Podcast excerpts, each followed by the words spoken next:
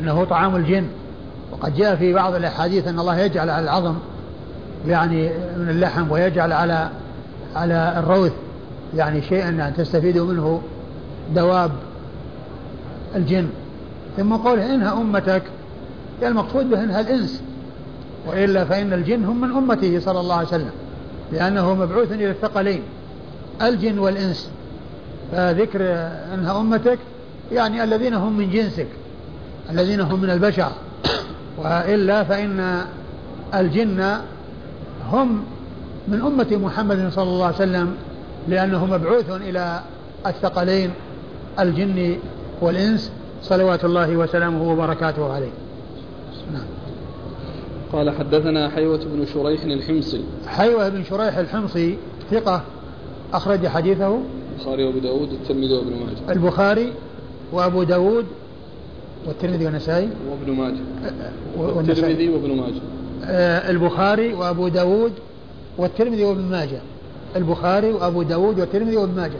وفي حيوة بن شريح المصري وهو فوقه يعني هذا طبقة متأخرة. للحمصي طبقته متأخرة.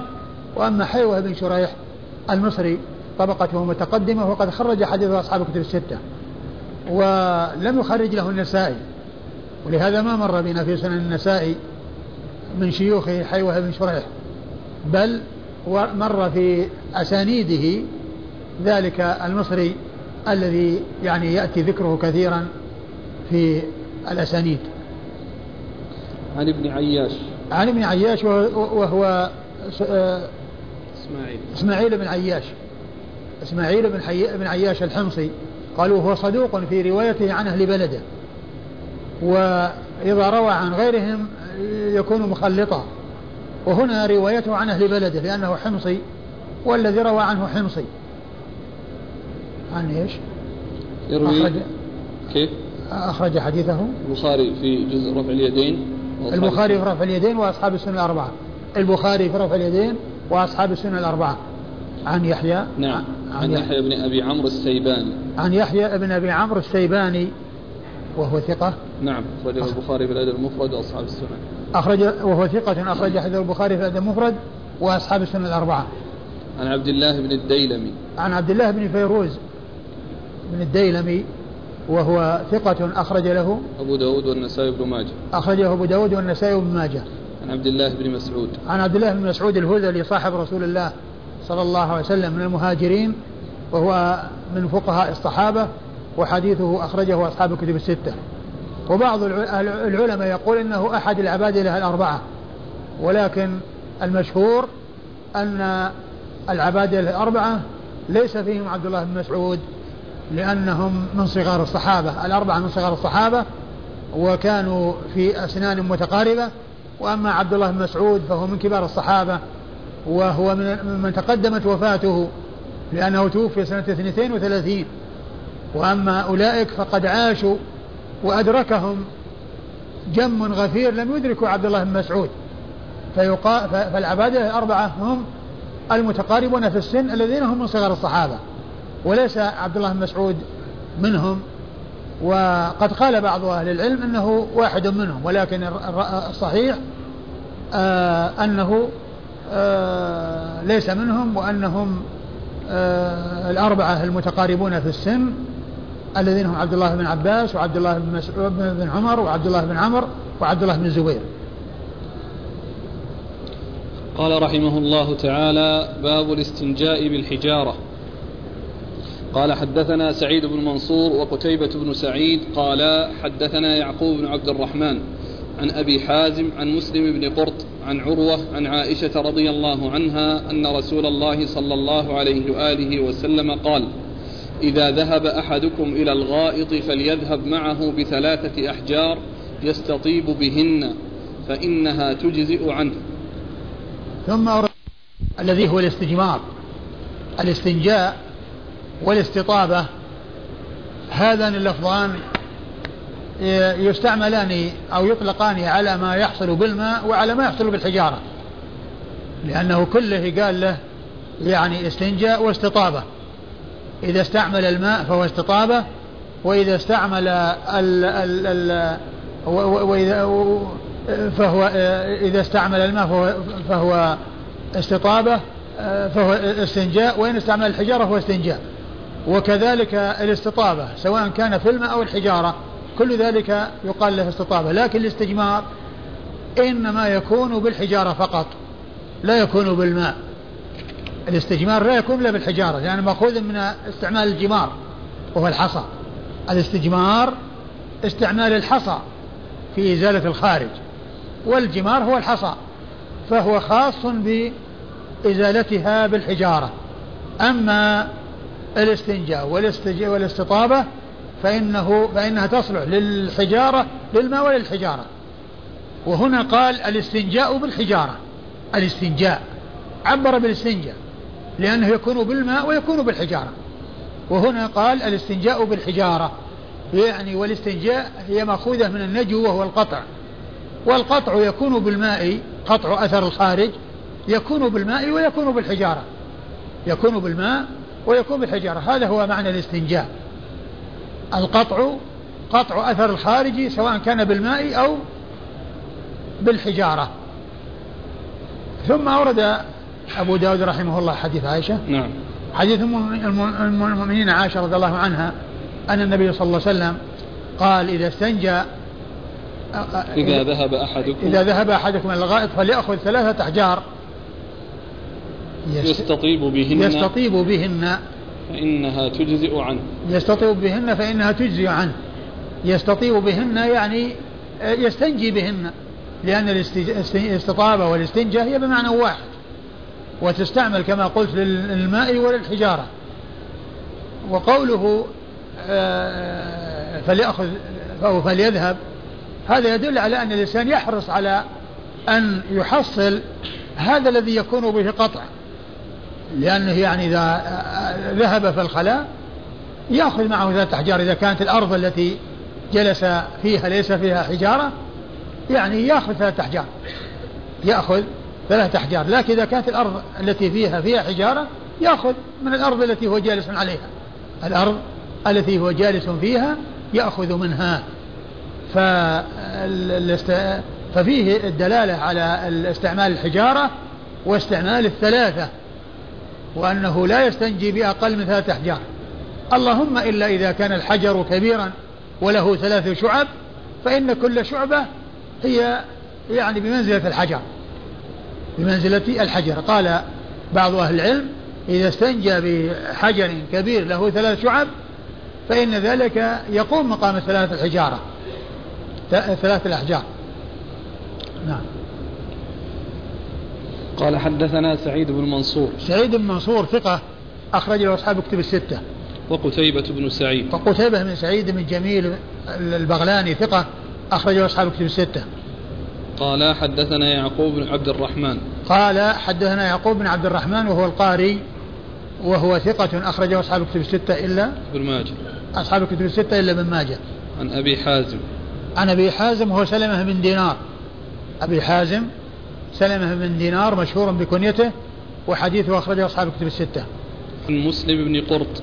عن مسلم بن قرط وهو ضعيف ولا مقبول. مقبول. نعم. مقبول. مقبول. وهو مقبول أخرج حديثه أبو داود والنسائي. أبو داود والنسائي. عن عروة. عن عروة بن الزبير بن العوام ثقة فقيه أحد فقهاء المدينة السبعة في عصر التابعين وحديثه أخرجه أصحاب كتب الستة. عن عائشة رضي الله تعالى عنها أم المؤمنين الصديقة بنت الصديق وهي واحدة من سبعة أشخاص عرفوا بكثرة الحديث عن النبي صلى الله عليه وسلم.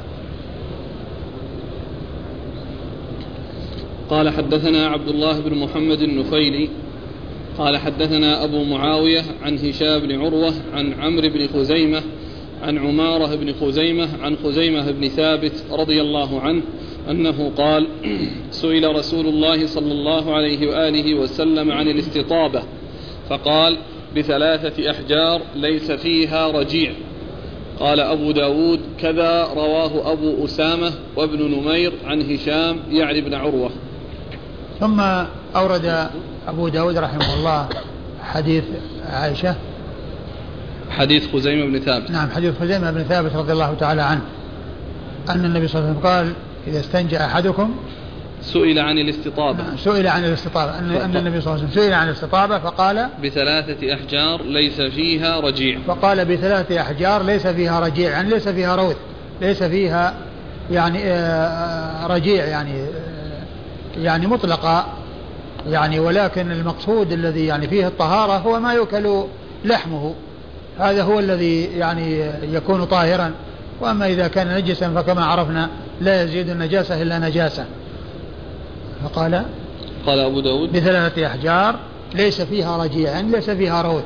وقد سبق أن مر أنه لا لا عظم ولا روث. لا عظم ولا روث لأنها طعام الجن. قال أبو داود هكذا كذا رواه أبو أسامة وابن نمير عن هشام يعني ابن عروة. يعني هذه طريق أخرى.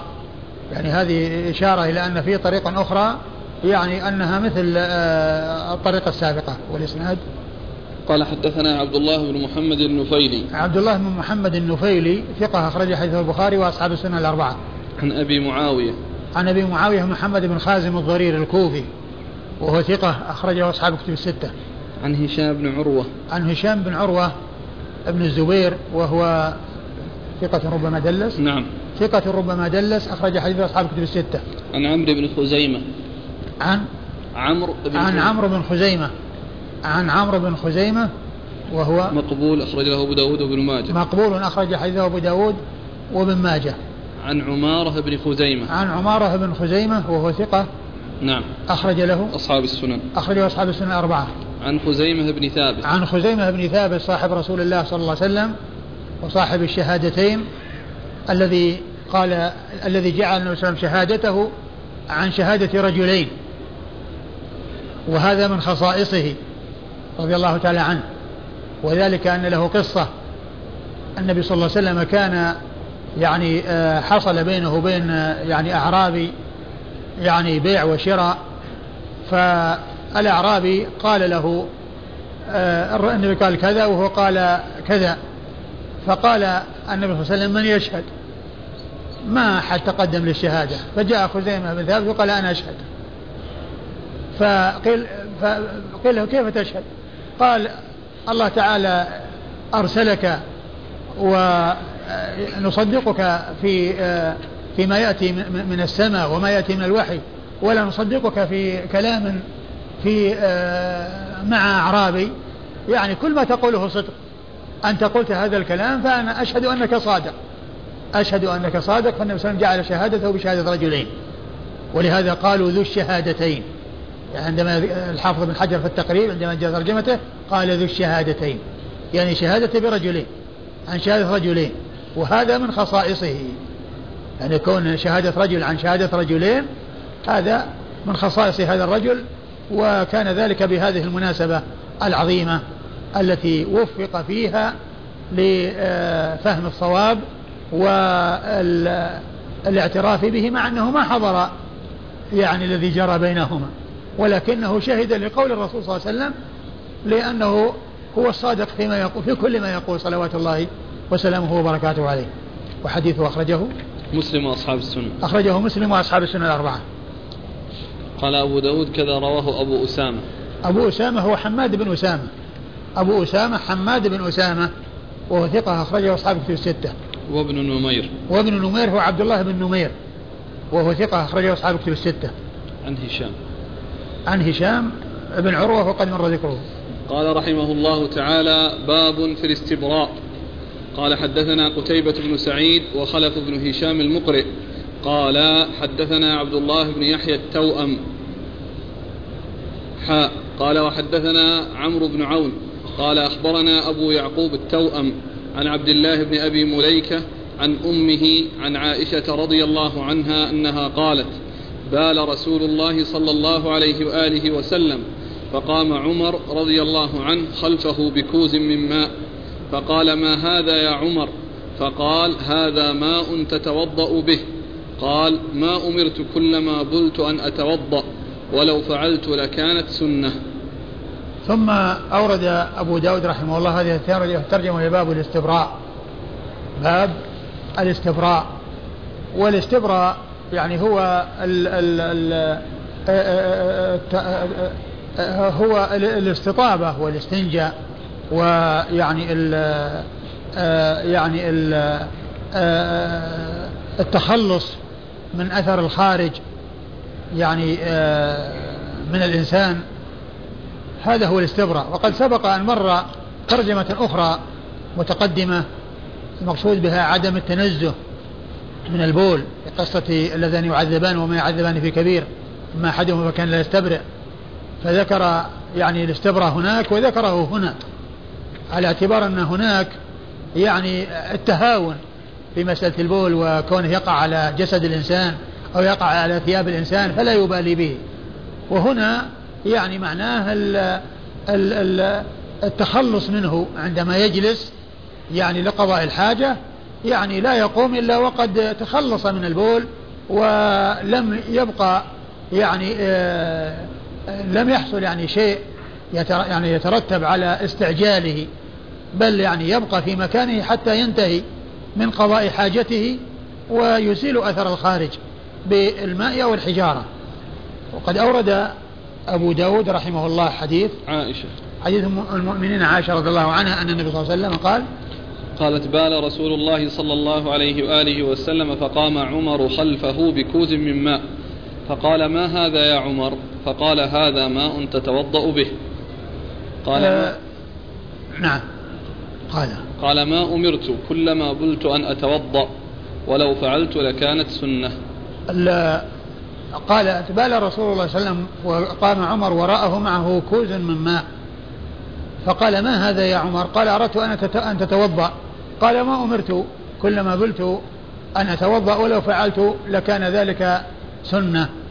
وفسر قوله تتوضأ بشيئين إما بالوضوء اللغوي الذي هو الاستنجاء به وهو النظافة والنزاهة وقطعة الخارج وإما الوضوء الشرعي الذي هو غسل الوجه واليدين ومسح الرأس والرجلين وغسل الرجلين.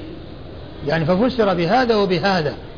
والمقصود أن ال أنه في في في في حال قضاء الحاجة يمكن آه، الاستغناء عن الماء بالحجارة وأنه لا يلزم أن تكون الحجارة أن يكون الماء هو الذي يستطاب به ويستنجى به بل يمكن الحجارة أنها تكفي. وهذا فيه إشارة إلى أن هذا سائق وأن هذا سائق. ولو أن النبي صلى الله عليه وسلم التزم الماء لكان ذلك سنة وشق على الناس. يعني معناه أن الناس يلزمهم دائما يكون معهم ماء ولا يستنجون إلا بالماء ولا يستنجون بالحجارة. ففي هذا التخفيف على هذه الأمة وبيان أن أن أن الاستنجاء يمكن حتى مع وجود الماء الاستجمار. ويعني يمكن حتى مع وجود الماء. لكن لا شك أن الماء أتم وأكمل. وما فعله النبي صلى الله عليه وسلم فيه بيان أن إزالة آثار الخارج من الإنسان في حال قضاء حاجته تحصل بالماء وتحصل بالحجارة وأن الماء ليس بمتعين وأن هذا من تخفيف الله عز وجل وتيسيره على هذه الأمة. ويحتمل أن يكون المراد به الوضوء الشرعي. الوضوء الشرعي الذي هو له فروض. ويعني وهو يدل على أن أنه لا يلزم بعد كل قضاء حاجة أن الإنسان يتوضأ. الوضوء الشرعي. وكذلك أيضا لا يلزم أن يستنجي آه، بالماء بل يمكن يستنجي بالحجارة. فكل ذلك يعني يدل عليه الحديث يحتمل هذا ويحتمل هذا. وبعض أهل العلم رجح الوضوء الشرعي وبعضهم رجح الوضوء اللغوي. وكما هو معلوم آه، لزوم ذلك وتعينه ليس يعني آه، ليس هناك ما يدل عليه. ولكن لا شك أن كل إنسان يكون على وضوء ودائما يكون على وضوء لا شك أنه أحسن. ولا شك أنه خير أن يكون على وضوء. نعم. قال حدثنا قتيبة بن سعيد وخلف بن هاشم المقرئ. خلف بن هشام؟ بن هشام. خلف بن قتيبة بن سعيد مر ذكره. خلف بن هشام المقرئ هو صدوق؟ ثقة أخرج له مسلم وأبو داود. وهو ثقة أخرج حديثه مسلم وأبو داود. قال حدثنا عبد الله بن يحيى التوأم. قال حدثنا عبد الله بن يحيى التوأم وهو ضعيف أخرج حديثه. أبو داود وابن ماجه. أخرج حديثه أبو داود وابن ماجه. قال حاء وحدثنا عمرو بن عون. أيوه. عمرو بن عون قال أخبرنا أبو يعقوب التوأم. هذه للتحول من إسناد إلى إسناد كما سبق أن عرفنا. لأنه جاء رجع من جديد وأتى بإسناد آخر ذكر شيخا له وهو عمرو بن عون. وكل منهما الشيخين يروي عن التوأم إلا أن الأول ذكره باسمه ونسبه ولقبه وأما الثاني فذكره بلقبه وبكنيته ولقبه بكنيته ولقبه. يعني هذا هو الفرق بين الإسنادين. حاوى أخبرنا قال وحدثنا عمرو بن عون قال أخبرنا أبو يعقوب التوأم. أبو يعقوب التوأم. أبو يعقوب التوأم هو عمرو بن يحيى. هو عمرو بن يحيى التوأم. هو عبد الله بن يحيى التوأم. يعني ذكر في الأول باسمه ونسبه ولقبه وفي الثاني بكنيته ولقبه. نعم. عمرو بن عون. عمرو بن عون شيخ النسائي إيه، شيخ أبي داود في الطريقة الثانية ثقة. أخرج حديثه أصحاب الكتب. أصحاب الكتب الستة. عن عبد الله بن أبي مليكة. عن عبد الله بن عبيد الله ابن أبي مليكة وهو ثقة أخرج حديثه أصحاب الكتب الستة. عن أمه. عن أمه وهي ميمونة بنت الوليد وهي ثقة أخرج حديثها. أبو داود وابن ماجه. أخرج حديثها أبو داود وابن ماجه. عن عائشة. عن عائشة أم المؤمنين رضي الله عنها وقد مر ذكرها. قال رحمه الله تعالى باب في الاستنجاء بالماء. قال حدثنا وهب بن بقية عن خالد يعني والحديث يعني كما هو معلوم ضعيف لأنه يعني يدور على هذا الشخص الذي هو آآ آه، آآ عبد الله بن عبد الله بن يحيى التوأم أبو يعقوب. نعم. لكن لكن معناه وهو كون ال كون ال ال الإنسان يعني يكتفي بالحجارة عن الاستنجاء جاء ما يدل عليه. لأن استعمال ثلاثة أحجار ويستنجي بثلاثة أحجار كل هذا يدل على أنها يمكن أن تستعمل وأن الماء ليس بلازم وليس بمتعين. ولو تعين الماء لكان في ذلك مشقة على الناس. بقيت دقائق نكمل نعم. ولا؟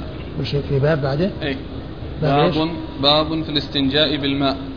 كم فيه من حديث؟ حديثين. والله تعالى أعلم وصلى الله وسلم وبارك على عبده ورسوله نبينا محمد وعلى آله وأصحابه أجمعين. جزاكم الله خيرا وبارك الله فيكم ونفعنا الله بما قلتم.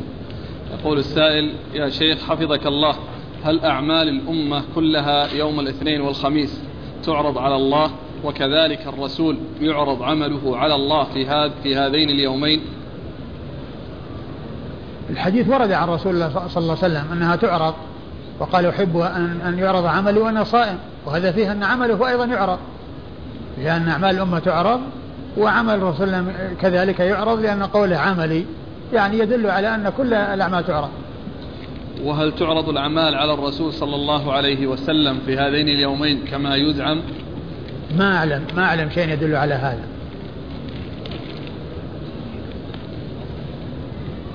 فضيلة الشيخ قول النبي صلى الله عليه وسلم في فاطمة ابنته يسوءني ما يسوءها.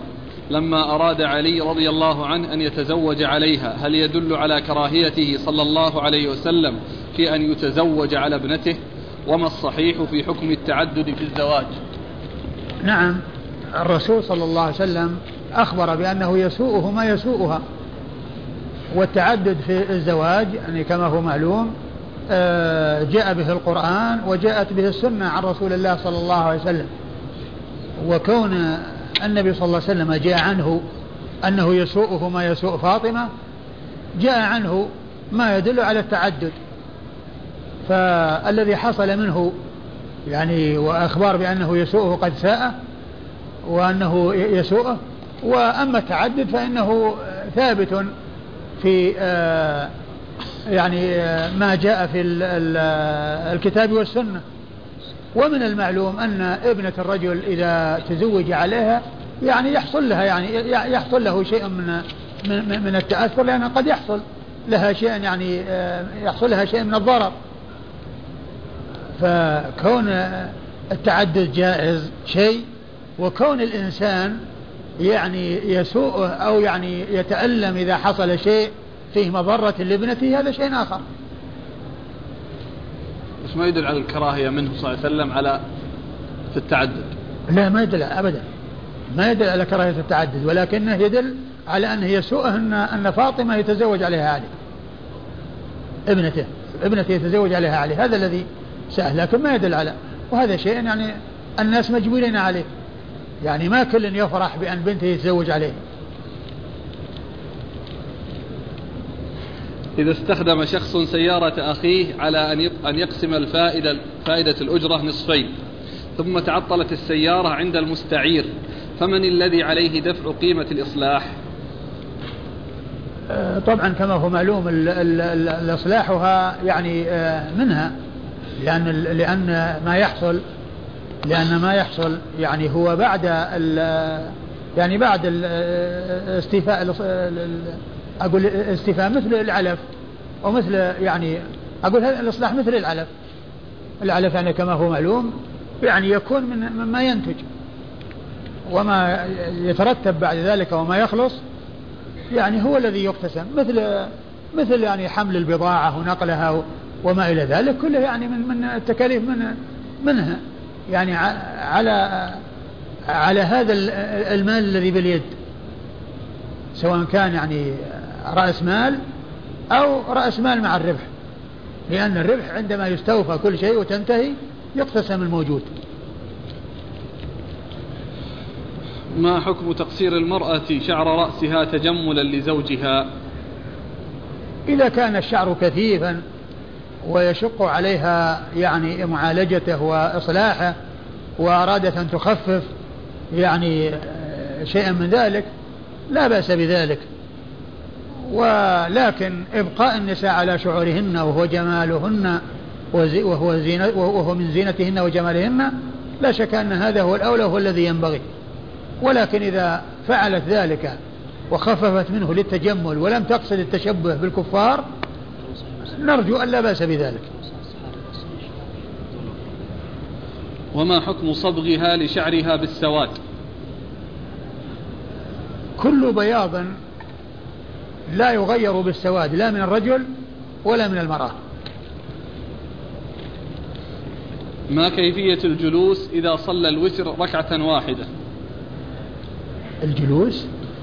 كأنه يعني التشهد يجلس متورك ولا يجلس مفترش؟ آه التورك التورك إنما يكون في حالة واحدة وهي في يعني آه إذا كان إذا كانت الصلاة آه، رباعية أو ثلاثية فإن التشهد الأخير يكون فيه التورك فالتورك يكون في صلاة لها تشهدان ويكون في الآخر. وما عدا ذلك كله افتراش. وما عدا ذلك كله آه افتراش. يقول أراد أبي أن أتزوج بفتاة لا أرغب بالزواج بها فقلت له لو أتزوج مئة مرة بها يكون طلاقها لها. أو يكون طلاقا؟ يكون طلاقا لها. هذا كان مني أول الأمر والآن لا مانع عندي من الزواج بها بل أرغب أن أتزوج بها. فما الحكم؟ لا أدري. جزاكم الله خير بسم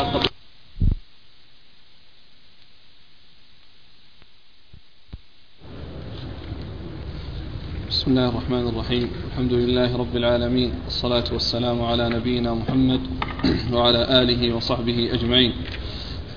أما بعد قال الإمام أبو داود السجستاني رحمه الله تعالى باب في الاستنجاء بالماء. قال حدثنا وهب بن بقية عن خالد يعني الواسطي عن خالد يعني الحذاء عن عطاء بن أبي ميمونة عن أنس بن مالك رضي الله عنه أن رسول الله صلى الله عليه وآله وسلم دخل حائطا ومعه غلام معه ميضأة وهو أصغرنا فوضعها عند السدرة فقضى حاجته فخرج علينا وقد استنجى بالماء. بسم الله الرحمن الرحيم. الحمد لله رب العالمين وصلى الله وسلم وبارك على عبده ورسوله نبينا محمد وعلى آله وأصحابه أجمعين. أما بعد يقول أبو داود رحمه الله باب الاستنجاء في الماء. الاستنجاء سبق أن عرفنا أنه من النجو وهو القطع وقيل له ذلك لأنه قطع لأثر لأنه يقطع أثر الخارج. من السبيلين. وقد عرفنا أيضا فيما مضى أن الاستنجاء يستعمل في الماء وفي الحجارة والاستطابة كذلك تأتي للماء وللحجارة وأن الاستجمار خاص بالحجارة. وهنا قال الاستنجاء بالماء. قيل لعل أبا داود رحمه الله أراد بذلك الرد على من كره أن يستنجى بالماء.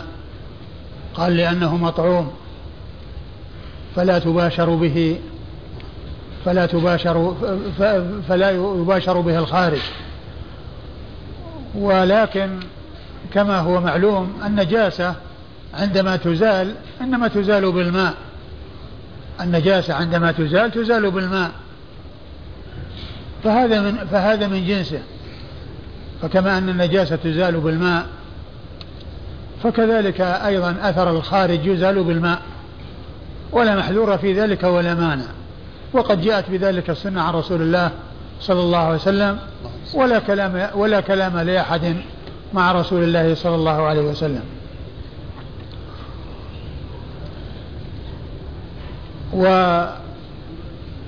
والاستنجاء كما عرفنا يكون بالماء ويكون بالحجارة ويمكن الجمع بين الحجارة والماء فيما إذا كان هناك شيء له جسم فإنه ينبغي أن يكون ذلك يستعمل في الحجارة حيث يكون الإنسان يعني في في مكان خالي وعنده حجارة وعنده ماء ويكون هناك شيء من أثر الخارج من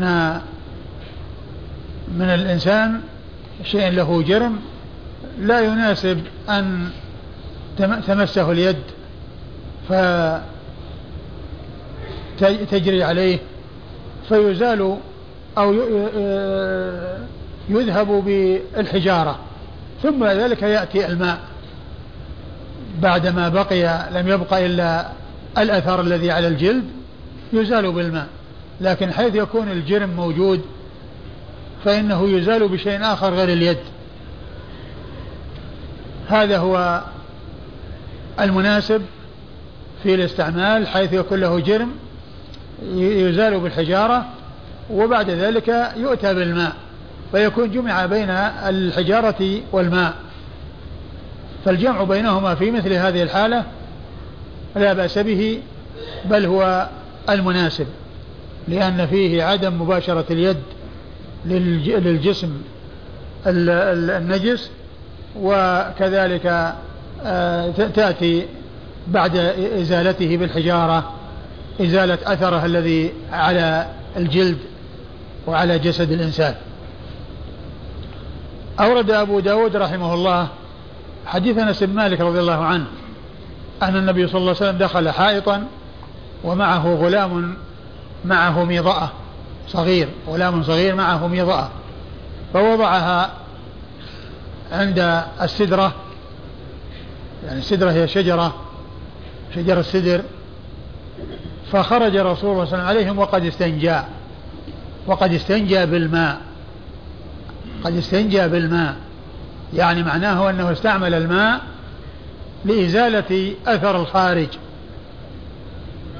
وهذا نص صريح في استعمال الماء لأنه قال قد استنجى بالماء يعني وضعه عند السدرة والرسول صلى الله عليه وسلم استعمله وخرج إليهم عليه الصلاة والسلام وقد استنجى بالماء يعني قد استعمل هذا الماء الذي آه، وضعه الغلام الصغير عند السدرة استنجى به صلى الله عليه وسلم وهو نص واضح في استعمال الاستنجاء. ولا يقال إنه وضوء لأن لأن الاستنجاء غير الوضوء. الاستنجاء غير الوضوء. الاستنجاء خاص بمحل الخارج والوضوء إنما يكون على الأعضاء التي ذكرها الله عز وجل في كتابه العزيز وهي غسل الوجه. ومنه المضمضة والاستنشاق وغسل اليدين المرفقين ومسح الرأس وغسل الرجلين إلى الكعبين. هذا هو الوضوء. والاستنجاء إنما هو في إزالة أثر الخارج. والحديث فيه دليل على آه، جواز الخدمة يعني في مثل ذلك وأنه يتولاها الصغار أنسب من أن يتولاها الكبار ولا بأس بأن يتولاها الكبار.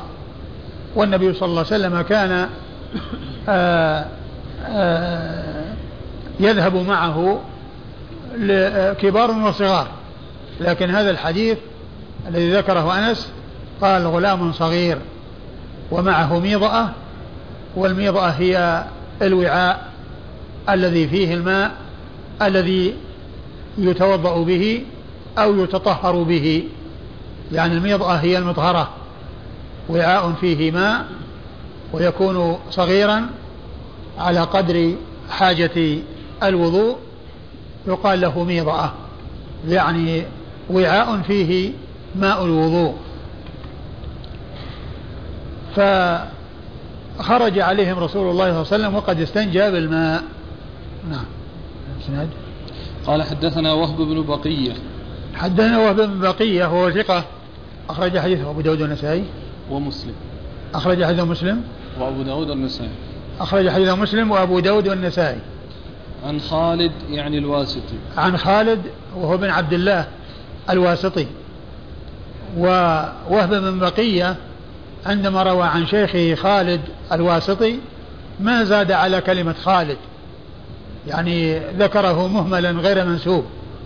فالذي دون بقية وهب بقية والذي هو النسائي الذي هو أبو داود أو من دونه هو الذي أتى بكلمة الواسطي وأتى معنا بعدها بكلمة يعني.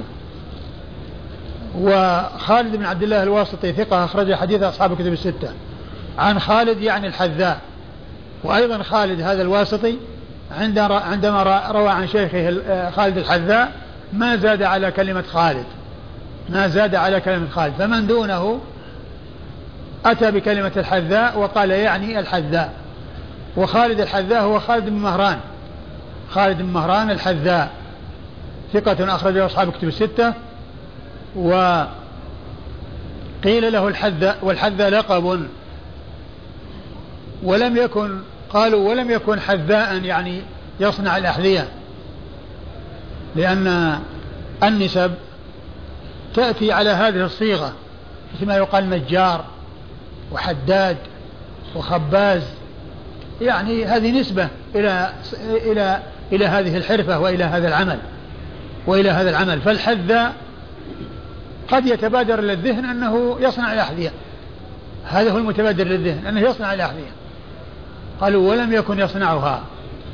ما كان يصنع الأحذية ولكنه كان يجالس الحذائين. كان يجالس الحذائين فقيل له الحذاء. لمجالسة الحذائين فهي نسبة إلى غير ما يسبق إلى الذهن. نسبة إلى غير ما يسبق إلى الذهن لأن هذه نسبة لا تسبق إلى الذهن كون كونه جالس الحذائين ويقال له الحذاء ويقال إنه كان يعني آه، يكون عند الحذاء ويقول له احذو على كذا.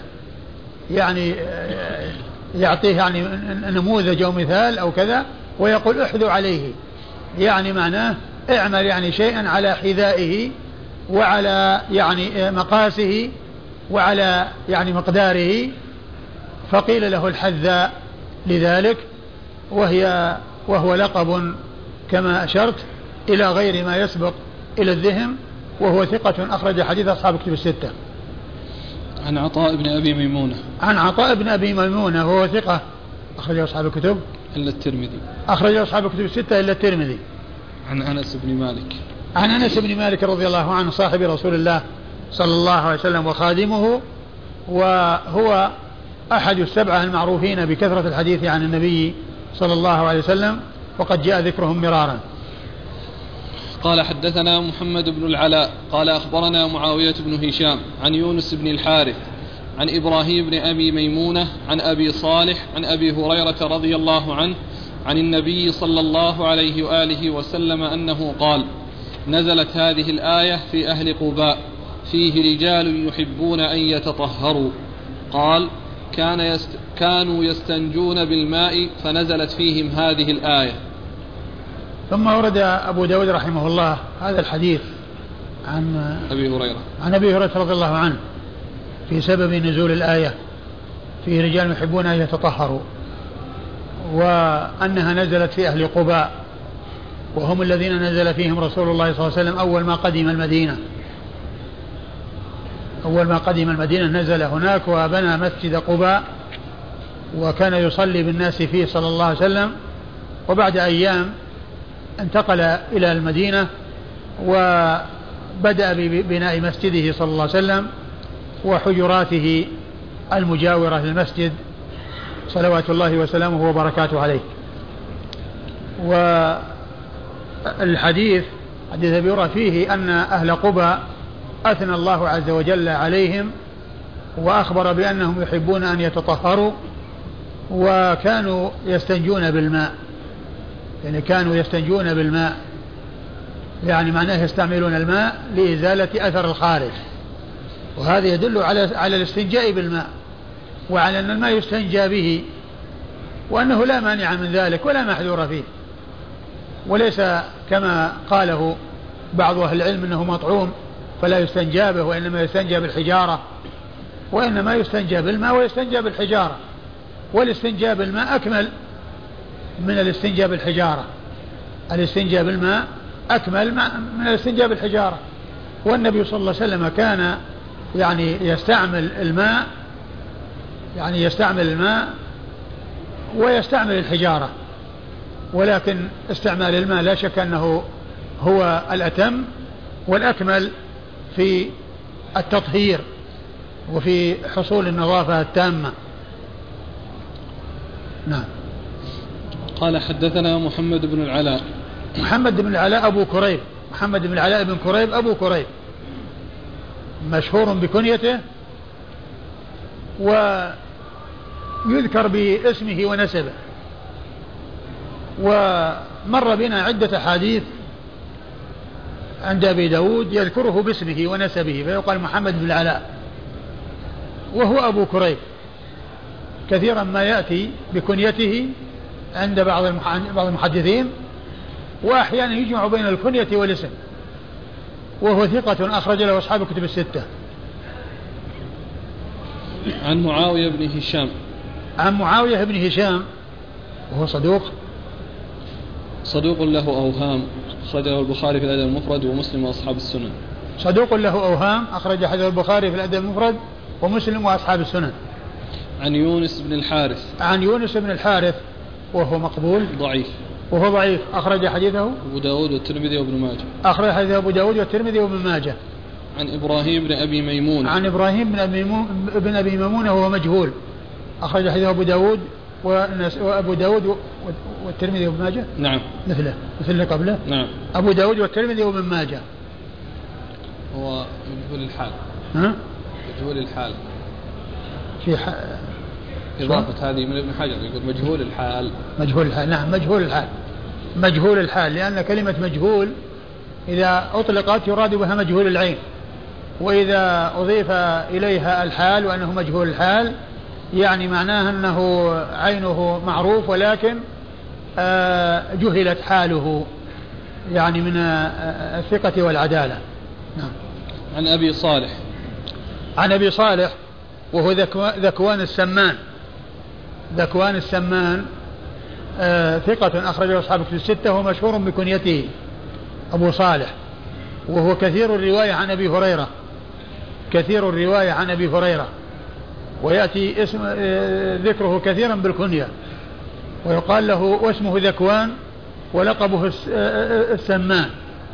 وأيضا يقال له الزيات لأنه كان يجلب الزيت ويجلب السمن يبيعه فكان يقال له السمان ويقال له الزيات يعني نسبة إلى المهنة وإلى العمل الذي يعمله. السمان والزيات والنجار والخباز والحداد وهكذا. هذه قالها نسبة. ولهذا يعني أحيانا يأتي يعني مثل هذه الكلمة يعني أو هذا اللفظ يراد به النسبة يعني منسوب إلى كذا. يعني منسوب إلى بيع الخبز إلى صناعة الخبز منسوب إلى كذا. و وهي وهذا اللفظ على صيغة المبالغة. لكنه يعني لا يراد به المبالغة فيما إذا أريد به المهن والحرف. وإنما يراد به النسبة إلى هذا العمل. و وقد جاء في القرآن الكريم وما ربك بظلام للعبيد فإن كلمة ظلام يعني ليس بمنسوب إلى الظلم يعني ليس بذي ظلم وليس المقصود نفي المبالغة لأن نفي المبالغة لا ينفي أصل لا ينفي الأصل. وبالنسبة لله عز وجل وما ربك بظلام العبيد يعني أصل الظلم منفي عن الله عز وجل وليست المبالغة. فإذا معناه قالوا يعني ليس بذي ظلم. يعني ليس بمنسوب إلى الظلم. ليس بمنسوب إلى الظلم ليس بذي ظلم. هذا هو معنى وما ربك بظلام للعبيد. نعم. عن أبي هريرة. عن أبي هريرة رضي الله عنه عبد الرحمن بن صخر الدوسي صاحب رسول الله صلى الله عليه وسلم وحديثه وهو أكثر السبعة من الصحابة الذين عرفوا بكثرة الحديث عن النبي صلى الله عليه وسلم. والحديث في إسناده آه هذان المجهول مجهول الحال والضعيف ولكن آه آه قصة نزول الآية في أهل بدر والثناء عليهم في أهل قبى يعني آه واضح. وإنما الذي فيه يعني آه كلام والذي لم يصح هو ما جاء أنهم يجمعون بين الحجارة والماء. ويجمعون بين الاستنجاء والاستجمار يعني هذا هو الذي لم يثبت. وأما قضية استنجاءهم بالماء فهذا ثابت. نعم. قال رحمه الله تعالى باب الرجل يدلك يده بالأرض إذا استنجى. قال حدثنا إبراهيم بن خالد قال حدثنا أسود بن عامر قال حدثنا شريك وهذا لفظه. قال حاء وحدثنا محمد بن عبد الله يعني المخرمي قال حدثنا وكيع عن شريك عن إبراهيم بن جرير عن المغيرة. المغيرة هذا زائد يعني. المغيرة هذه زائدة يعني يعني زيادة غير صحيحة. يعني إبراهيم يروي عن أبي زرعة. عن إبراهيم بن جرير عن أبي زرعة عن أبي هريرة رضي الله عنه أنه قال كان النبي صلى الله عليه وآله وسلم إذا أتى الخلاء أتيته بماء في تور أو ركوة فاستنجى. قال أبو داود في حديث وكيع ثم مسح يده على الأرض ثم أتيته بإناء آخر فتوضأ. قال أبو داود وحديث الأسود بن عامر أتم. ثم أورد أبو داود رحمه الله الرجل يدلك يده بالأرض إذا استنجى. نعم. الرجل يدلك يده بالأرض إذا استنجى. وأنا ذكرت يعني مرارا وتكرارا من ذكر الرجل لا مفهوم له لأن الأحكام فيها للرجال والنساء لكن لكون الغالب على الغالب في الخطاب والكلام إنما هو مع الرجال يأتي التعبير بالرجل. ولا ولا وليس له مفهوم أن المرأة لا تكون كذلك. وكذلك يأتي في الأحاديث ذكر الرجل والرجال والأحكام هي عامة للرجال والنساء وذكر الرجال لكون الخطاب معهم في الغالب. هذا هو السر والسبب في التنصيص على الرجال مع أن الحكم يعم الرجال والنساء ولا يختص بالرجال دون النساء. والمقصود أن أنه عند الاستنجاء إذا كان اليد يعني فيها أثر أو فيها رائحة فإنها تدلك على الأرض حتى تزول تلك الرائحة أو ذلك الذي يعني آه، فيها من أثر يعني آه، آه، النجاسة. ويمكن أن يكون يعني في بعض الأحيان قد يكون الماء قليلا. فيحتاج معه إلى يعني وأما إذا كان الماء كثيرا فإنه يتابع يعني الإزالة حتى يعني يزول الأثر عن اليد وعن ال وعن ال الجسد وعن آه، آه، المكان الذي آه، يزال منه أثر النجاسة. هذا هو المقصود بالدلك يعني أنها تدلك يعني عند الحاجة. إذا كان هناك حاجة إلى الدلك مع الاستنجاء فإن فإنها تدرك بالأرض وبالتراب. ثم أورد أبو داود حديث أبي هريرة. حديث نعم. حديث أبي هريرة. نعم. حديث أبي هريرة رضي الله عنه. وقد جاء من طريقين. من طريق آه الأسود بن عامر عن شريك ومن طريق وكيع عن شريك. من طريق وكيع عن شريك. وذكره أبو داود رحمه الله الحديث على لفظ الأسود بن عامر عن شريك حيث قال وهذا لفظه. وهو أن النبي صلى الله عليه وسلم أتى الخلاء وتبعته في ركوة. قال كان النبي صلى الله عليه وسلم إذا أتى الخلاء أتيته بماء في ثور أو ركوة فاستنجى. يقول أبو هريرة رضي الله عنه أن كان النبي صلى الله عليه وسلم إذا أتى الخلاء أتيته بماء في ثور أو ركوة. يعني وعاءان. يعني إما هذا أو هذا. يعني وعاءان آه، يحمل فيهما الماء ويوضع فيهما الماء. فيستنجي به. فاستنجى به. نعم فاستنجى. فاستنجى. وهذا يعني آه، يدل على ما دل عليه الباب الذي قبله من ذكر الاستنجاء بالماء. لأنه ذهب بماء فيه آه، بماء في ركوة أو أو كوب. ركوة في الثاني وشو؟ تور. تور نعم. تور أو أو ركوة. فاستنجى. صلى الله عليه وسلم. ثم قال وفي حديث وكيع اللي هو الطريق الثاني أن النبي أن أنه صلى الله عليه وسلم دلك يده بالأرض ثم أتاه بماء آخر فتوضأ. ثم أتاه بماء آخر فتوضأ. وفي فيه التنصيص على الدلك الذي هو محل الشاهد للترجمة. الذي هو محل الشاهد للترجمة. وفيه أيضا أن الذي توضأ به الإناء الذي توضأ به غير الإناء الذي استنجى به. ولعل السبب في ذلك أن الماء لم يكن كافيا. أنه انتهى أو أنه ما بقي منه إلا القليل الذي لا يكفي للوضوء فأتاه بماء آخر وتوضأ به. وهو لا يدل على أن الإناء الذي يتوضأ به غير الماء الذي يستنجى به. لا مانع من أن الإنسان يكون معه ماء وعاء يستنجي منه ثم يتوضأ بباقيه. لا بأس بذلك ولا مانع منه. والذي ورد في الحديث لعل السبب فيه أنه إما انتهى الماء الأول الذي بالتور أو الركوة أو أنه لم ينتهي ولكن بقي منه قليل لا يكفي. فأتاه أبو هريرة في إناء آخر فيه ماء فتوضأ به صلى الله عليه وسلم. أيوة. يقول قال أبو داود. قال أبو داود وحديث الأسود بن عامر أتم. وحديث الأسود بن عامر أتم. الأسود بن عامر هو الأول.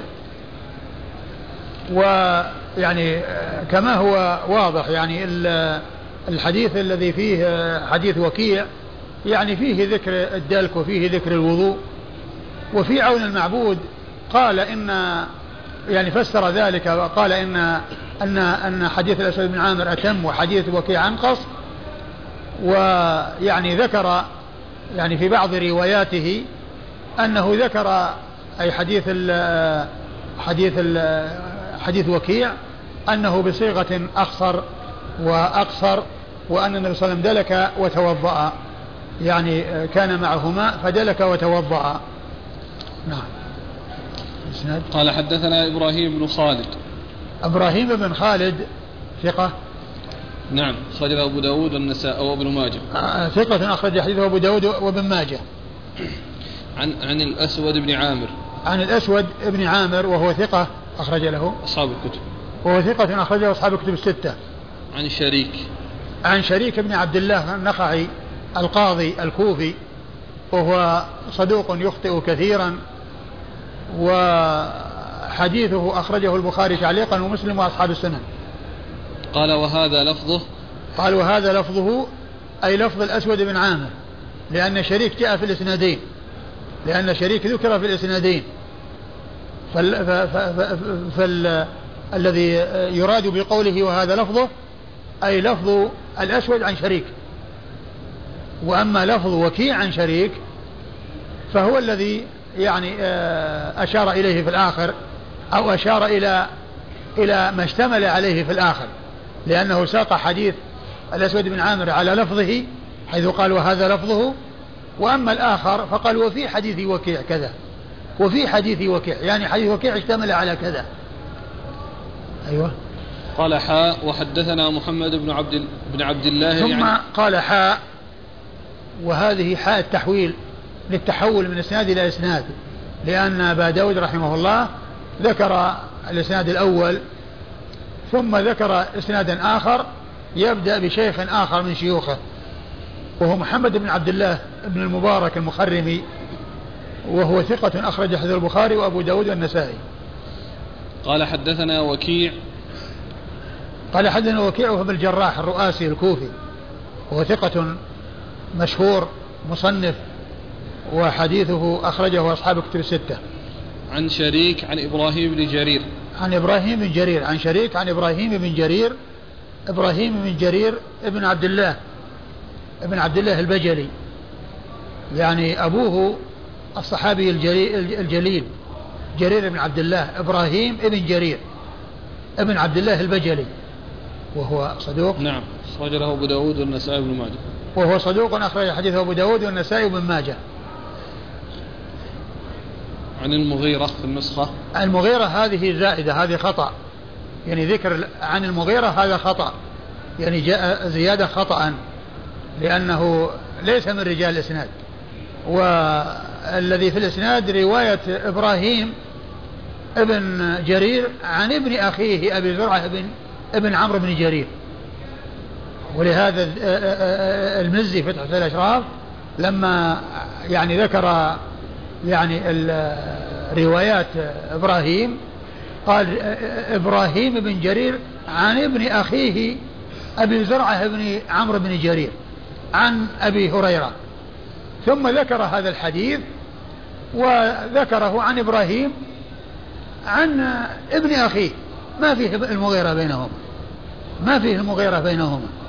وفي عون المعبود ذكر يعني عدة وجوه تدل على يعني أن هذا زائد. يعني غير ما فعله المزي وغير ما ذكره المزي. يعني فذكر عدة وجوه من الأدلة الدالة على أن هذا لفظ مقحم وأنه زيد في الإسناد خطأ. وليس في رجال الإسناد. هنا شخص يقال له المغيرة بل الحديث من رواية إبراهيم ابن جرير عن ابن أخيه عن ابن أخيه أبي زرعة بن جرير أبي زرعة بن عمرو بن جرير. أبو زرعة ابن عمرو بن جرير ثقة أخرج حديثه أصحاب الكتب الستة وهو مشهور بلقبه أبو زرعة. وأبو زرعة يطلق على عدد لكن هذا شخص متقدم لأنه من التابعين. يروي عن أبي هريرة. وفيه أبو زرعة الرازي. يعني يعني في القرن الثالث الهجري من شيوخ الإمام مسلم. وهو عبيد الله بن عبد الكريم. وفيه أبو زرعة الدمشقي. يعني وهو كذلك يعني في زمانه. وفيه أبو زرعة العراقي الذي هو ابن العراقي ولي الدين. يعني فعدد من العلماء يلقبون بأبي زرعة لكن هذا شخص متقدم لأنه من التابعين يروي عن أبي هريرة رضي الله تعالى عنه. يعني يروي عنه في أحاديث كثيرة. ومما رواه عنه آخر حديث في صحيح البخاري. حديث كلمتان حبيبتان للرحمن خفيفتان على اللسان ثقيلتان في الميزان. سبحان الله وبحمده سبحان الله العظيم. فإنه من رواية أبي زرعة. هذا عن أبي هريرة. عن أبي هريرة وقد مر ذكره. قال رحمه الله تعالى باب السواك. قال حدثنا قتيبة بن سعيد عن سفيان عن أبي الزناد عن الأعرج عن أبي هريرة رضي الله عنه يرفعه. قال أن أنه قال لولا أن أشق على أم على المؤمنين لأمرتهم بتأخير العشاء وبالسواك عند كل صلاة. ثم ورد أبو داود رحمه الله باب السواك. لما أورد أبو داود رحمه الله التراجم المتعلقة بالاستنجاء والاستجمار وآداب قضاء الحاجة وهي أبواب متعددة تتعلق بآداب قضاء الحاجة وبما يكون به إزالة أثر الخارج. بعد ذلك انتقل إلى الطهارة وإلى التطهر. في يعني الوضوء وكذلك تطهير الفم وتنظيفه يعني من يعني حتى يكون رائحته طيبة وذلك باستعمال السواك. وقد جاء عن النبي الكريم صلى الله عليه وسلم كما جاء في, في سنن النسائي أنه قال عليه الصلاة والسلام السواك مطهرة للفم مرضاة للرب. السواك مطهرة للفم مرضاة للرب. يعني فيه فائدة دنيوية وهي كونه مطهرة للفم وفيه فائدة دنيوية وأخروية وهي أنها مرضاة أنه مرضاة للرب. لأن مرضاة الرب ورضا الرب فيه الفوائد الدنيوية والأخروية وفيه سعادة الدنيا وسعادة الآخرة. فالنبي عليه الصلاة والسلام في هذا الحديث الحديث الذي عند النسائي فيه بيان الفائدة والحكمة من مشروعية السواك وأن فيه طهارة ونظافة ونزاهة ورائحة طيبة وفيه رضا رضا الله سبحانه وتعالى. قال عليه الصلاة والسلام السواك مطهرة للفم مرضاة للرب. وفيه الجمع والحديث هذا الحديث فيه الجمع بين ذكر الفائدة العاجلة والآجلة. لأن الفائدة العاجلة في كونه مطهرة للفم والفائدة العاجلة والآجلة كونها مرضاة لله سبحانه وتعالى. لأن مرضاة الله عز وجل فيها الفوائد العاجلة والآجلة. ويشبه هذا أي الجمع بين الفائدتين العاجلة والآجلة. آآ ما جاء عن عمر بن الخطاب رضي الله تعالى عنه وأرضاه في مرض موته لما كان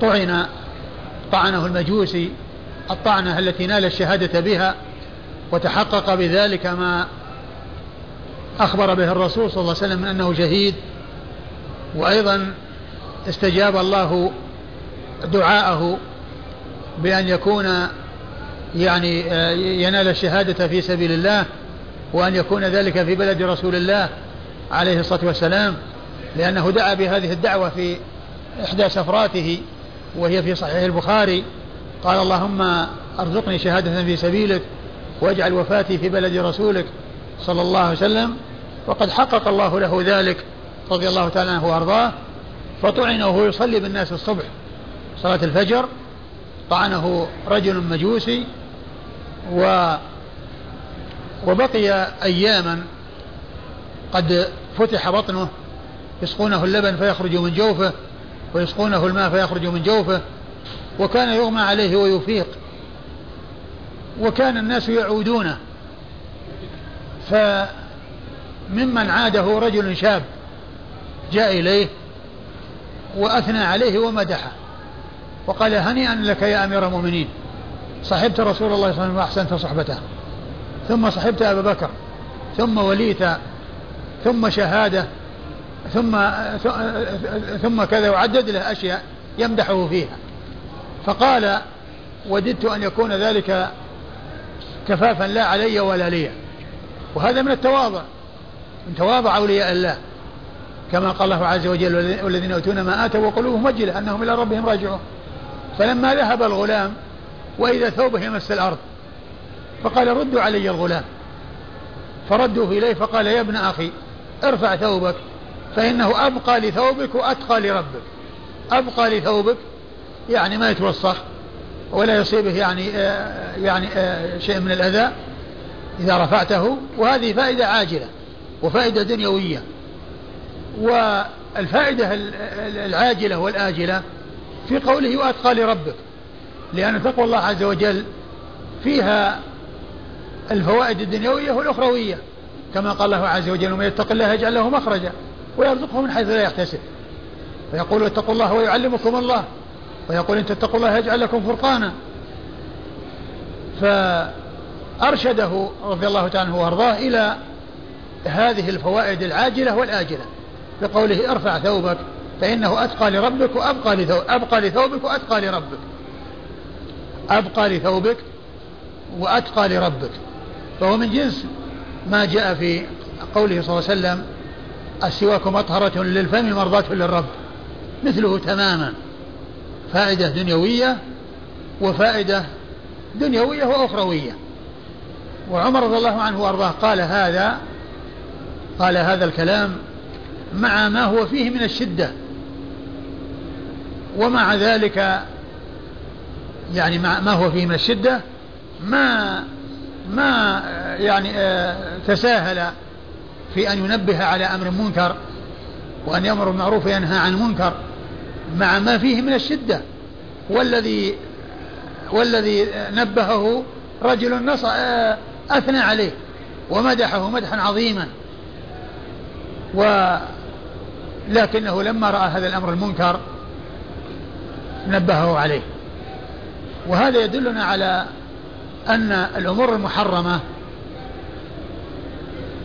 ينبه عليها ولا يتساهل في بعض الأمور كما يقال في هذا الزمان يعني من بعض العبارات الخاطئة يعني الدين فيه لباب وقشور وبعض الناس يروح يتكلم في القشور ويترك اللباب هذا كلام ساقط الدين كله لباب ولا قشور فيه. الدين كله لباب ولا قشور فيه. وإذا كان عمر رضي الله عنه وأرضاه آه، آه، في هذه في هذه المسألة وهي مسألة الإسبال والتنبيه على تحريم الإسبال والابتعاد عن الإسبال مع ما فيه من الشدة ما هو فيه من الشدة وما هو ما فيه من المرض الشديد والألم الشديد. يعني ينبه على هذا هذا يدلنا على أن أمور الدين كلها يجب يعني العناية بها ولكن كما هو معلوم آه، عندما تكون هناك أمور يعني آه، آه، مجتمعة يبدأ بالأهم فالأهم. يبدأ في بالأهم فالأهم. يعني إذا كان هناك أمر خطير وقع فيه الإنسان وأمر آخر دونه بكثير فكيف يعني يذهب ويتكلم في الأمر اليسير؟ ويترك الأمر الخطير. واجب البداء بالأمر الخطير والأمر الشديد والأمر العظيم. ثم بعد ذلك يبدأ يؤتى بما وراءه. مثل ما فعل رسول الله الكرام عليهم الصلاة والسلام. فإن فإن آآ آآ كل نبي من الأنبياء يأمر يدعو إلى عبادة الله وحده لا شريك له ثم بعد ذلك ينبه على الأخطاء التي وقع فيها قومه يعني مثل الجماعة الذين ينقصون المكاييل والموازين. يعني بعد ما دعاهم إلى التوحيد نبههم على على ما عندهم من الأخطاء وما عندهم من الأمور المحرمة. فبدأ بالأهم فالأهم. والرسول صلى الله عليه وسلم لما أرسل معاذ إلى اليمن قال إنك تأتي قوم أهل الكتاب فليكن أول ما تدعوهم إليه شهادة لا إله إلا الله وأن محمد رسول الله. وهذا يبين لنا أن الذين يعني يتصدون أو الذين ينتسبون إلى الدعوة في هذا الزمان ويعنون بأمور فرعية وأمور جزئية وهي في الحقيقة مهمة ولكن أهم منها إخلاص العبادة لله عز وجل والابتعاد عن الشرك وتحقيق آه، آه، التوحيد وهذا هو الأهم وهذا هو الذي يجب البداءة به ويجب العناية به. والأمور الأخرى تأتي تبعا. لكن لا تكون هي كل شيء وهي الشغل الشاغل والشيء الذي بعث الله به الرسول صلى الله عليه وسلم هو الذي يهمل وهو الذي يغفل عنه ويرى ويرون الناس يطوفون بالقبور ويستغيثون بالأموات ولا يحرك ذلك عندهم ساكنا. وتكون هناك أمور جزئية وأمور فرعية يشتغلون بها ولا يلتفتون إلى هذا الوباء وهذا الضرر الكبير الذي يقع فيه كثير من المسلمين في كثير من أقطار الأرض.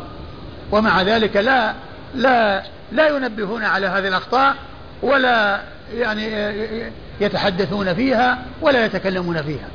بل الواجب هو التنبيه على ما هو أخطر ثم بعد ذلك ينتقل إلى ما هو دونه. والذي يغفل الجانب الأعظم والجانب الأهم الذي هو التوحيد.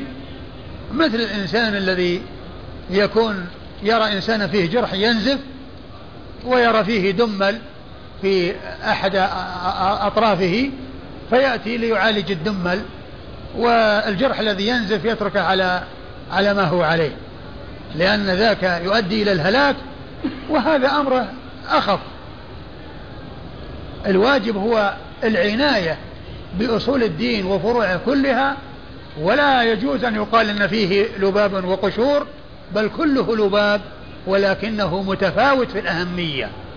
هذه الأمور هذا اللباب ليس على حد سواء بل هو متفاوت وأهم شيء وأعظم شيء يدعى إليه ونبه عليه هو إفراد العبادة لله عز وجل والابتعاد عن آه، معصيته وعن, وعن الشرك الذي هو محبط للذنوب والذي لا يغفره الله عز وجل وكل ذنب دونه فهو تحت مشيئة الله عز وجل. آه، آه، هذا الذي جاء في هذا الحديث أو, أو, أو هذه الترجمة التي هو باب السواك يعني آه، فائدة السواك بينها رسول الله صلى الله عليه وسلم بالحديث الذي عند النسائي والمشتمل على أنه مطهرة للفم ومرضاة للرب. والحديث يجر بعضه بعضا وقد آه، آه، دعا إلى أن نذكر المثال المناسب الموافق له. ثم بيان ما كان عليه عمر رضي الله عنه من الاعتناء بجميع أمور الدين وأن هذا الذي يقال عنه بأنه من القشور يعني عندما الإنسان يعني ينبه على إنسان أو ينبه على جر الثياب وكذا يكون هذه اشتغال بالقشور ثم ليتهم بدل يعني ما يتركون هذا يشتغلون يدعون إلى التوحيد أو ينبهون على أن الناس يدعون إلى التوحيد. لا يدعون إلى أمور أخرى. يعني هي شغلهم الشاغل ويعني آآ آآ آآ الذي لا يتكلمون إلا فيه في الليل والنهار. انتهى أبو داود رحمه الله من الأحاديث المتعلقة بالاستنجاء والاستجمار وأداب قضاء الحاجة وما يتعلق بذلك انتقل إلى الطهارة وبدأ بالطهارة التي تسبق التي تسبق الوضوء وتعقبه. يعني تكون يعني يكون الإنسان على على وضوء وعلى غير وضوء قبل الوضوء وبعد الوضوء. يعني عند الوضوء وعند الصلاة. يعني فيكون الإنسان على يعني آه، آه، يستاك. يعني آه، ليس له وقت معين ولكن يعني جاء فيه ما يدل على استعماله في بعض الأحوال وفي بعض المناسبات مثل عند الوضوء وعند الصلاة وعند القيام من النوم وعند وعند دخول المنزل. يعني قد جاء يعني كما سيأتي وكذلك عند تغير رائحة الفم. يعني في مناسبات يعني جاءت بها السنة عن رسول الله صلى الله عليه وسلم وليس له أوقات معينة. يمكن الإنسان يستاك في أي وقت. ثم ورد حديث أبي هريرة رضي الله عنه لولا أشق لولا أن أشق أن النبي صلى الله عليه وسلم قال لولا أن أشق على المؤمنين لأمرتهم بالسواك عند كل صلاة. وفي بعض الروايات لولا أشق على أمتي لأمرتهم بالسواك عند كل صلاة. وهذا يدل على آه، أهمية السواك وأنه آه، ينبغي استعماله وأن يحرص عليه لأن النبي صلى الله عليه وسلم ما منعه من أن يأمر به أمر إيجاب إلا خوفة المشقة على الناس لكن بقي الاستحباب وبقي الندب. لأن قوله لا أنا أشق على أمتي لأمرتهم بالسواك يعني أمر إيجاب. لأن الأمر بالندب موجود وقائم ولكن الذي ما حصل هو الإيجاب. ولهذا يقول بعض يستنبط أهل العلم من هذا الحديث فائدتان فائدتين أصوليتين من القواعد ومن الأصول. إحداها أن المندوب أن أن الأصل في الأوامر الوجوب. أن الأصل في الأوامر الوجوب. لأن قوله لولا أن أشق على أمتي لأمرتهم لأنه لو كان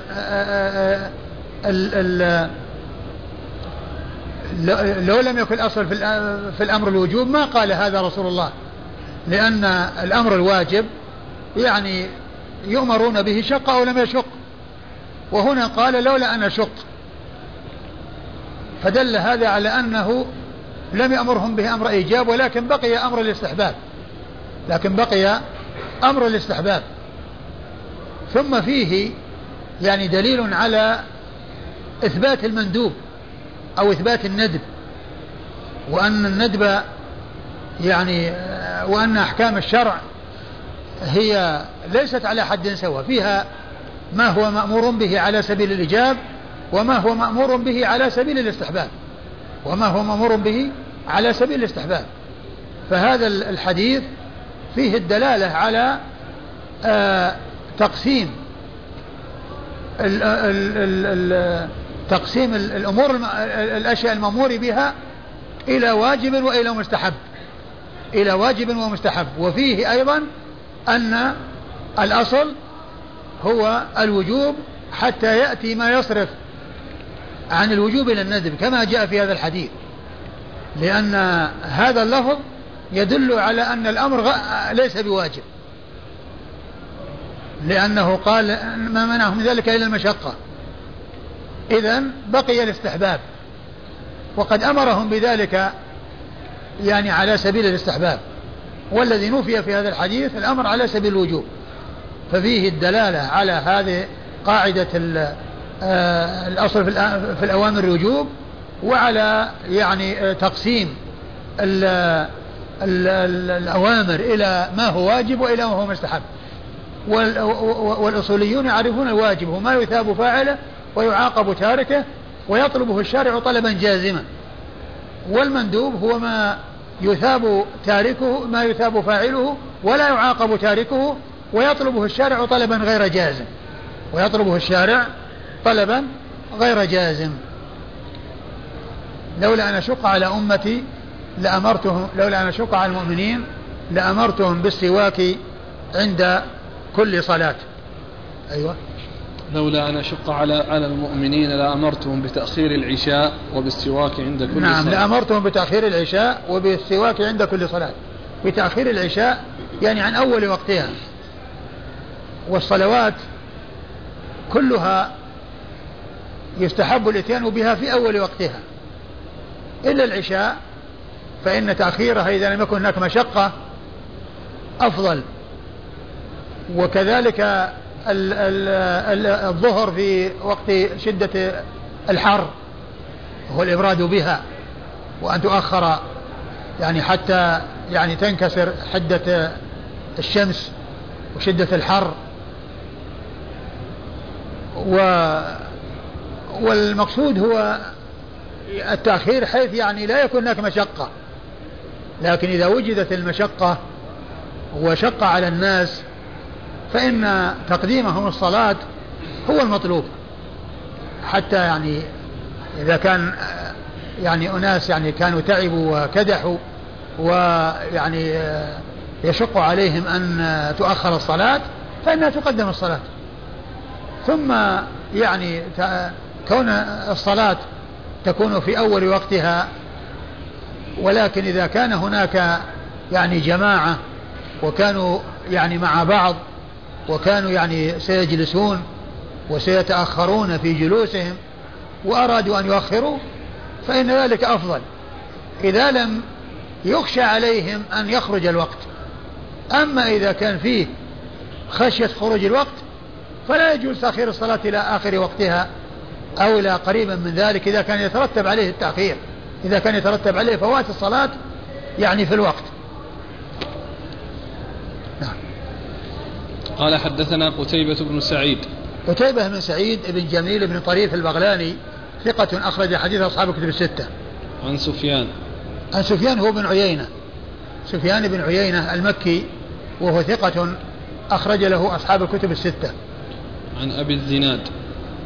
وإذا إذا جاء سفيان إذا جاء سفيان يروي عنه قتيبة فالمراد به سفيان بن عيينة. المراد به سفيان بن عيينة. لأن سفيان بن عيينة يعني آه متأخر عن سفيان الثوري.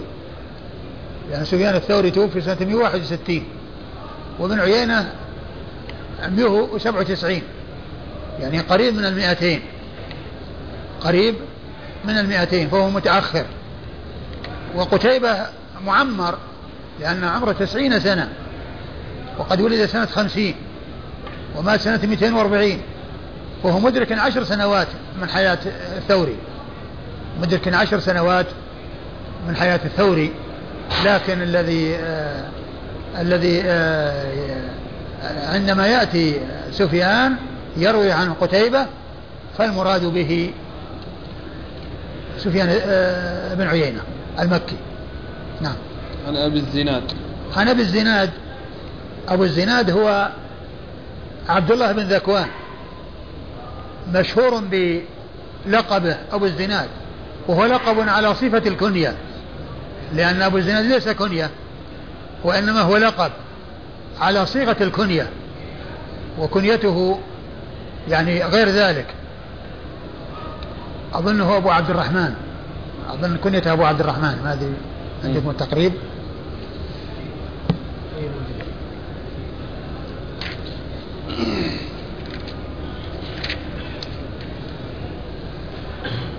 نعم. أبو عبد الرحمن؟ نعم. نعم كنيته أبو عبد الرحمن ولقبه أبو الزناد. فهو لقب على صيغة الكنية وليس بكنية وهو عبد الله بن ذكوان المدني ثقة أخرجه أصحاب الكتب الستة. عن الأعرج. عن الأعرج وهو عبد الرحمن بن هرمز. الأعرج الأعرج لقب. وهو ثقة أخرجه أصحاب الكتب الستة. عن أبي هريرة رضي الله عنه وقد مر ذكره. ويأتي كثيرا في الأسانيد يعني أبو الزناد عن الأعرج عن أبي هريرة بهذه بهذا بهذا بهذا الإسناد. أو بهذا ال ال رواية أبي الزناد عن الأعرج عن أبي هريرة. تأتي كثيرا في الأحاديث عن رسول الله صلى الله عليه وسلم في حديث أبي هريرة يأتي كثيرا فيها أبو الزناد عن الأعرج عن أبي هريرة. والأعرج أحيانا يأتي باسم بلقبه وأحيانا يأتي باسمه عبد الرحمن بن هرمز. عبد الرحمن بن هرمز. والأعرج لقب.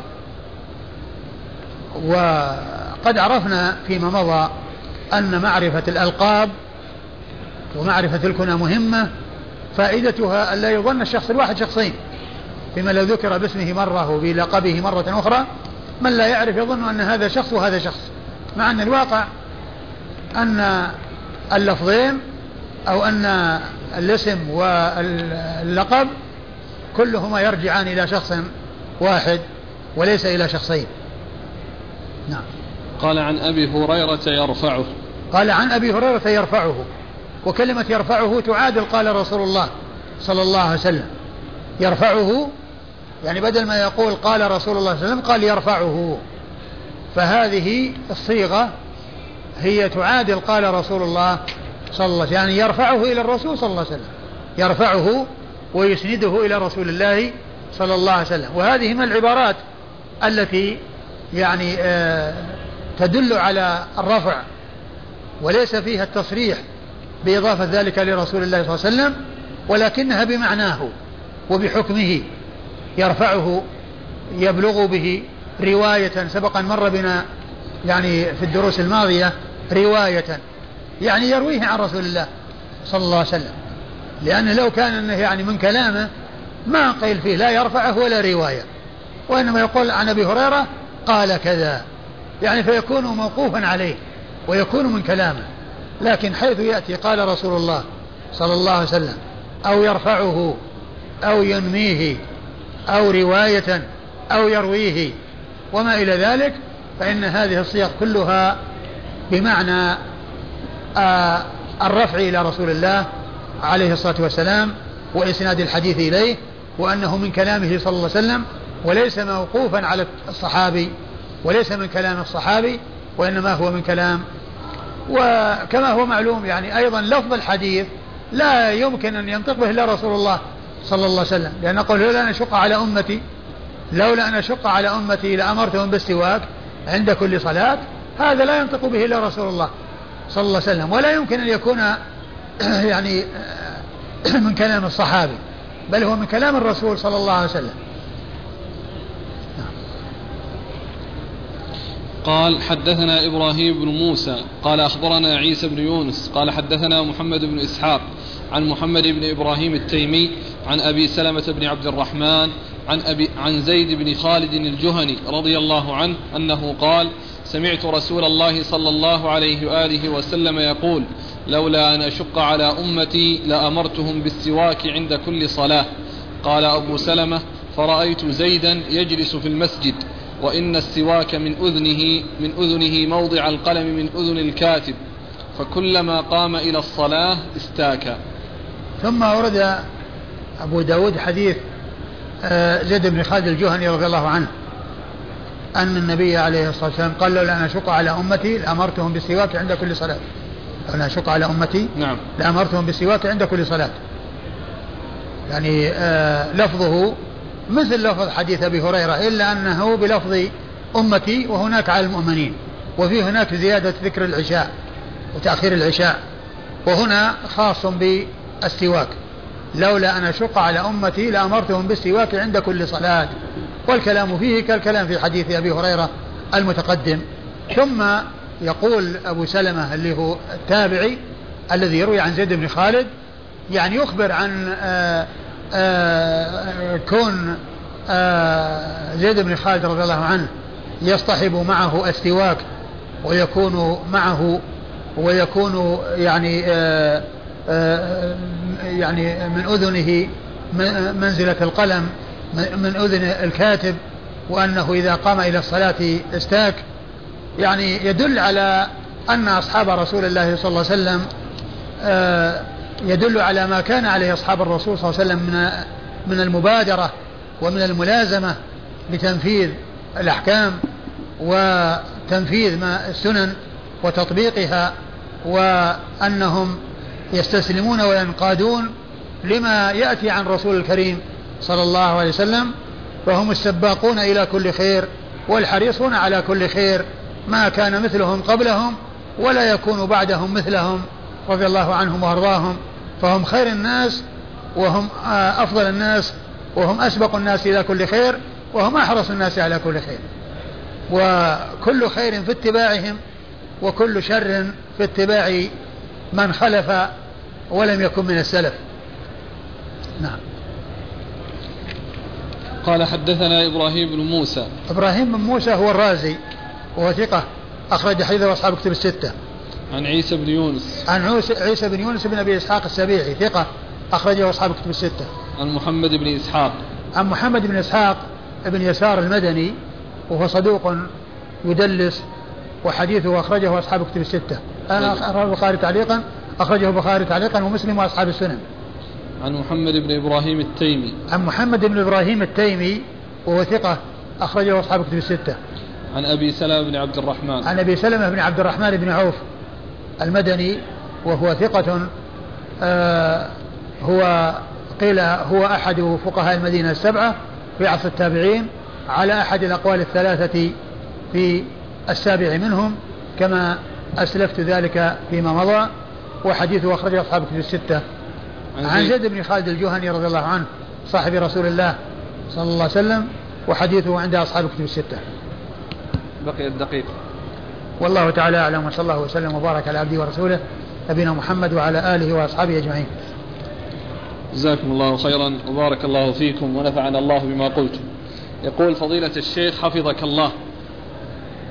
أكثر الطلاب إذا صلى الفرض استدبر القبلة واستقبل الكرسي استعدادا للدرس ولم يصلوا الراتبة التي بعد الفرض وهكذا يوميا فهل عملهم هذا صحيح؟ ليس هذا بصحيح.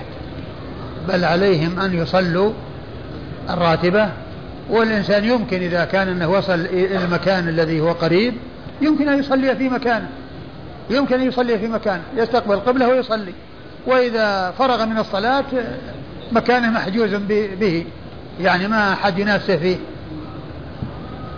فيجمع بذلك بين الاتيان بالسنة الراتبة وهي من السنن الرواتب. التي على الإنسان أن يحافظ عليها وهي أربع قبل الظهر وثنتين بعدها وثنتين بعد المغرب وثنتين بعد العشاء وثنتين قبل الفجر. جزاك الله.